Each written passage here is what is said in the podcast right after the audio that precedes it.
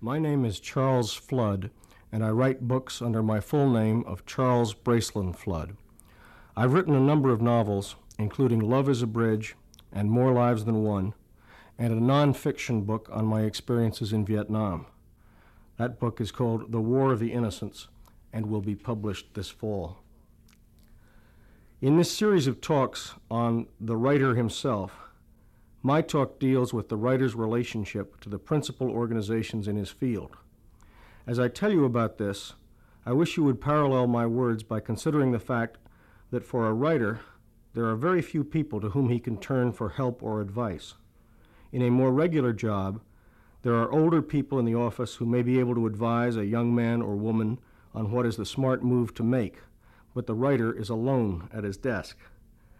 No matter what he does, he cannot escape the fact that he is engaged in a solitary and often very lonely occupation.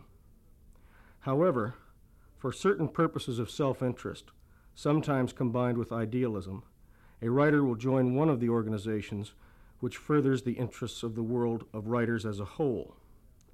In this connection, I should point out that there are many specialized groups the Society of Magazine Writers, the Society of Military Historians, groups of mystery writers, which do not serve the field as a whole and will not be considered in this talk. As I describe the various organizations, many of which are belonged to by every type of different writer, I think you will be struck by the way in which each organization complements the others, so that the writer sitting alone at his desk, in fact, has quite a few people looking after his interests. It is, of course, possible that he will also belong to any one of the three that I am speaking of, or all three. It is particularly surprising that these organizations mesh so well in the net benefits they produce for the literary field, because each major group was started without reference to the others, and all of them depend for their vitality upon small professional staffs aided by writers who volunteer their time.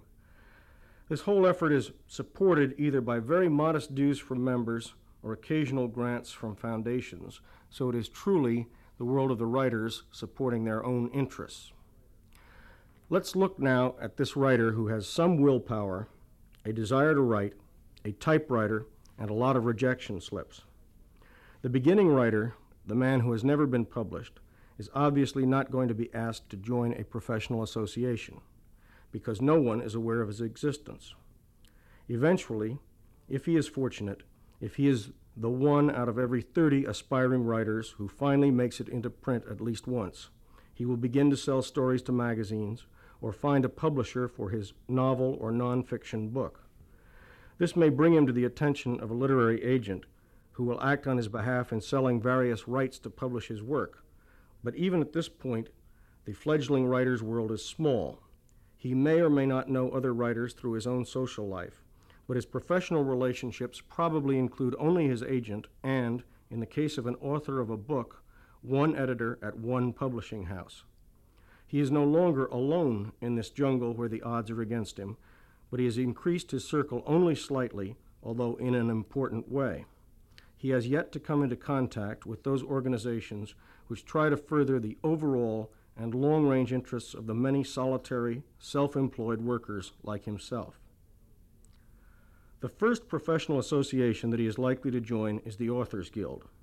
Under the parent body of the Authors League, the Authors Guild concerns itself with the men and women who make all or part of their living by writing things which are primarily intended to be printed, while the sister organization, the Dramatists Guild, represents those writing for the stage. The Authors Guild consists of 3,300 writers whose work ranges from poetry to science fiction. When added to the membership of the Dramatists Guild, this represents 5,000 men and women who are the core of professional writing in the United States. In the words of the bi- biographer Leon Edel, who is the current president of the Authors Guild, it can be defined as an association of property owners banded together for the protection of our property. If our beginning writer has now entered the professional ranks by publishing a book with a reputable publishing house, or has recently published three short stories or articles, he or she is invited to join the Authors Guild. Before explaining what the Guild does for the published writer in America, a few words on its history are in order. When one considers the length of the history of American literature, it is interesting to think that for the first 250 years of it, each writer was entirely on his own when it came to making financial arrangements with a printer or publisher. There was no organization to which he could turn to advise him as to the fairness of the terms he was being offered, and there was no association which could develop basic agreements with publishers on behalf of writers as a group. This began to change near the end of the 1800s.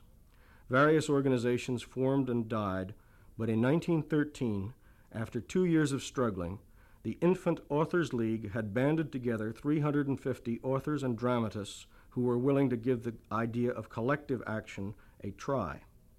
The first president was the American novelist Winston Churchill, a distant relative of the British Winston, and the vice president was Theodore Roosevelt, known not only as a past president of the United States, but also as the author of many scholarly works of history and a number of books on his travels, adventures, and thoughts as a political reformer. In 1919, the Dramatists Guild emerged as a separate entity and has over the years developed and enforced the production contracts that govern the amounts paid to American playwrights by the producers of their plays. From the beginning, one of the primary functions of the Authors Guild has been to keep an eye on what does and does not go into those deceptively official looking documents known as authors' publishing contracts. These are usually printed forms, each publishing house printing its own, with its own particular legal language, the exact terms of each individual contract being typed in to suit the specific case. As many readers and all authors know, the usual method in which a, an author is paid for a bookstore sale of his book is to pay him a royalty, meaning a percentage of the retail price.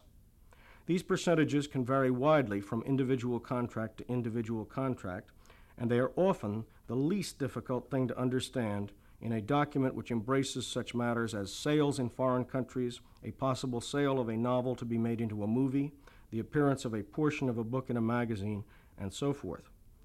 Over the years, the Authors Guild has worked for the clarification and improvement of all these terms. It has constantly disseminated all its findings about questionable publishing practices to all of its members through its frequently published bulletin. What this means to the inexperienced author of just one book is that he can take his own experience with publishers and agents and compare it with the candidly reported experiences of many of his colleagues. If the author needs further assistance, the Guild office will provide it, occasionally reaching the unhappy conclusion that what the author really needs is to retain a lawyer. The reverse side of this coin is that the Guild endeavors to, to perform one of the functions implied in the original concept of a guild. It indicates to its members what standard of ethics and professional conduct is expected of them in their dealings with publishers and with each other. Also, as befits a guild, it makes efforts through the Authors League Fund to provide some financial aid to members who have come upon hard times. It looks out after the interests of all its members in advising them of new markets that are opening up, new publishing houses being formed, new magazines being started. It keeps members abreast of the labyrinth of income tax problems that can confront a man who lives on very little for three years while he is writing a book, and then, if he is very lucky, makes $75,000 in the fourth year when the book is published.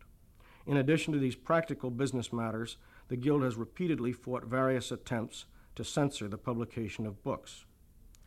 Just as our new author's income for several years, his entire income, may be determined by what is in one contract, so there is one law which is of paramount importance for writers. This is the Copyright Act, which is the author's only guarantee that the law will protect his right to the profits of his own writing. If it were not for this law, our new author's book could be reprinted by anyone who chose to do so, anywhere, anytime, in any number of copies, and sold without giving the author any percentage of the sales price. By the same token, it is this law which protects the author from having passages of his book included in anthologies without his permission and without recompense. The current Copyright Act, for which a crusade was led by such men as Mark Twain, James Russell Lowell, and William Dean Howells, was enacted back in 1909. Since that time, this old law, which was designed only to cover printed works and plays on the stage, has had to try to cope with the invention of movies, radio entertainment, and television. Only now, partly as a result of efforts by the Authors League, is there a new copyright bill which might be voted into law this year. Ironically, the new bill comes at a time of technological changes and possibilities that present authors with really frightening prospects of how easily they might lose the profits from their works. In this age of mass, cheap photocopying, our author's book can be reproduced by a library or school on its own premises in any numbers for a price cheaper than the retail price per copy in a bookstore, and when this is done, the author gets nothing.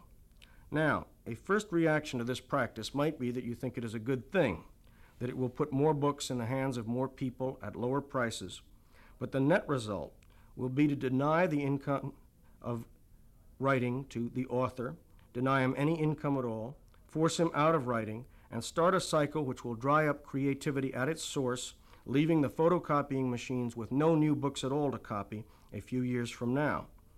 It is for this reason that the Authors Guild is making such a particularly careful series of studies and statements concerning photocopying as it is treated in a law which is supposed to guarantee that writers will have the profits from their labors. The next organization that might come into our author's life is PEN, a group with an obvious and intentional pun for a name, the initials of PEN standing for Poets and Playwrights, Essayists and Editors, and novelists. Other members are historians, biographers, translators, and critics.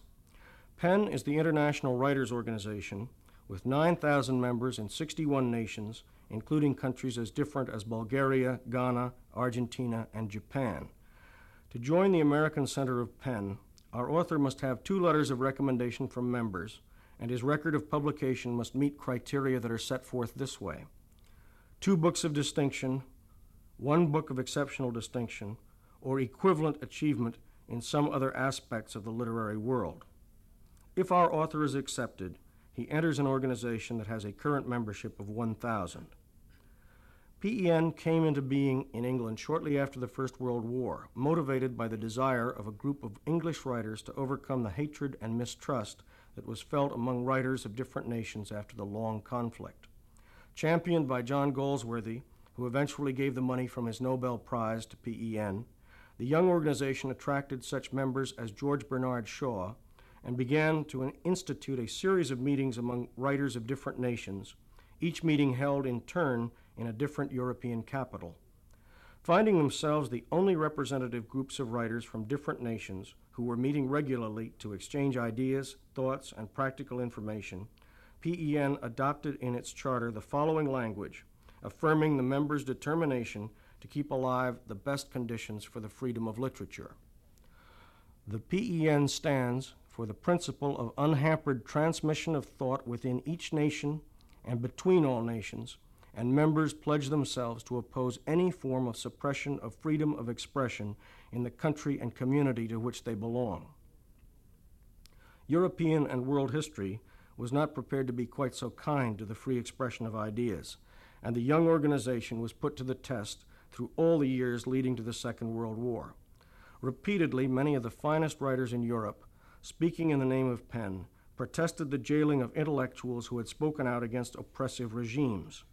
Refugee writers from the continent poured into England, and by the time of the Battle of Britain, PEN had members from 31 countries living in London and attending its meetings there. In the immediate post war era, the American PEN sent thousands of food packages to writers in every nation of Europe, and PEN arose from the ashes of the war to deal with a new influx of refugee writers fleeing from Eastern Europe. Many of these have settled permanently in England or in the United States. In more recent years, PEN has developed swiftly in Asia, and this year's international meeting is scheduled to be held in Seoul, South Korea. If our formerly new author, who by now in our projection of him has half a dozen books out and is a well known writer, were to attend one of these international congresses, he would partake of the excellent hospitality that is part of the PEN tradition, but he would be fully aware of the seriousness of the work being performed by the two official delegates sent from each of the PEN centers around the world. At these meetings, the writers of the world join in resolutions condemning any conditions or specific acts that have harmed writers.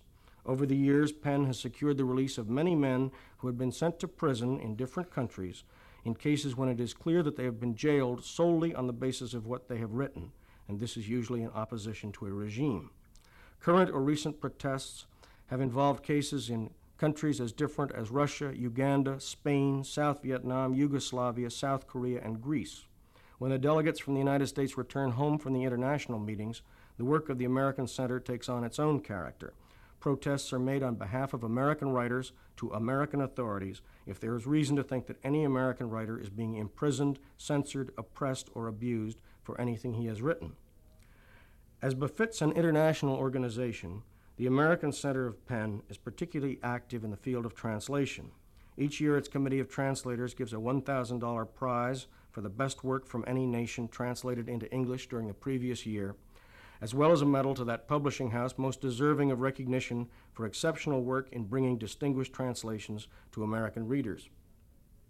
The PEN Committee on Translation recently produced a much discussed Manifesto on Translation pointing out the lack of recognition and financial reward for translators, without whom few of us would be able to browse or study in the many rich literatures other than English.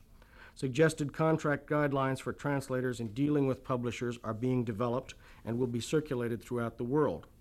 Later in 1970, the American Center will hold the first purely literary translators conference, meaning translators of artistic works as opposed to translators of textbooks, handbooks, scientific writings, and the like, the first conference of literary translators ever to be held in the United States. Translators are coming from as far afield as India and Sweden to attend in the hopes of improving the practical working and financial conditions of translators, as well as to refurbish a musty image and to make the field more attractive for young writers and scholars to enter as a profession. For our author in PEN, there are a variety of activities and programs in which he may, may participate. PEN is constantly entertaining visiting writers from other countries. A type of recognition by one's peers is prohibited by the frequent is provided by the frequent cocktail parties honoring authors on the publication day of their newest book. Leading American authors and playwrights who are members of PEN participate in panel discussions at the PEN headquarters at 20th Street and Fifth Avenue. Among those whom PEN members have had the opportunity to listen to and ask questions of in informal surroundings during the past year are Edward Albee, Arthur Miller, who was a former president of the entire international organization of PEN, and John Updike. For those who wish to make some contribution to the city and the society in which they live, there is the PEN in the City program, in which writers work with children and teenagers in the poorest districts of the city, talking to them about writing, working with children in simple writing programs, and counseling teenagers and adults who hope one day to become writers themselves. A final area in which PEN is useful not only to its own members, but to every writer, both in the United States and abroad, is in the compiling of its annual listing of grants and awards. These lists, sold by PEN at cost for a price of $2, list every cash prize and fellowship available to both American and foreign writers, both here and abroad, for which they may apply in order to receive money to help them meet their expenses while they write. Perhaps the surest proof that PEN is truly international and truly concerned with the fate of every writer is that the current listing shows an opportunity for an American writer to go to Afghanistan and be subsidized, subsidized by the Afghanistanis while living and working there. The summit of prestige in writers' organization is the third and final one I shall describe. This is the National Institute of Arts and Letters. While the odds against our beginning writer were 30 to 1 that he would never publish even one short story, the odds that he will someday be invited to join the Institute must be on the order of a 1,000 to 1. The National Institute of Arts and Letters has 250 members, divided among artists, composers of music, and writers, the writers being substantially the largest category at present. In effect, new members are elected as older members die.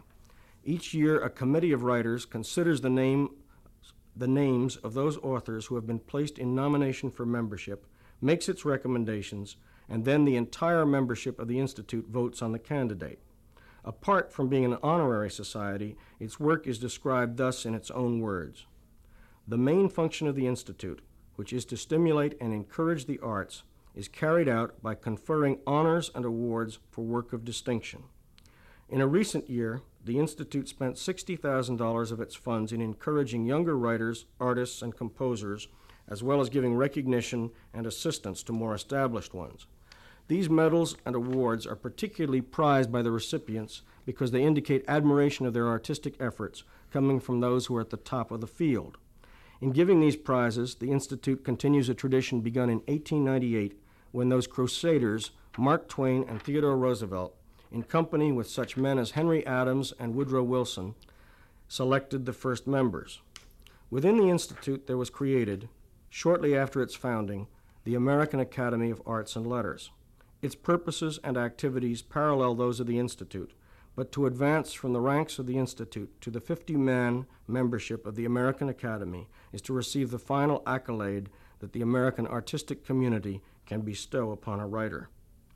So, for the young writer staring happily but disbelievingly at his first letter from a publisher, telling him that he is indeed gifted, that his faith in himself was well placed, that his words are indeed going into print in thousands of copies, this has tried to be a brief sketch of those organizations which exist to help him, to encourage him, to protect him. He owes something of a debt to those writers who volunteer their time without pay in the work of these organizations, and to the paid staffs who work hard in a field where the salaries are far from phenomenal. He owes a debt to the men in the past who have fought for the copyright he takes for granted, the reasonable contract he will now be asked to sign, the censorship he will not experience, and the jails in which he will not be locked. If we are all fortunate, this new author will realize that stores do not mind themselves, and then the precarious world of the writer's rights and concerns will pass safely into the hands of a new generation. What more?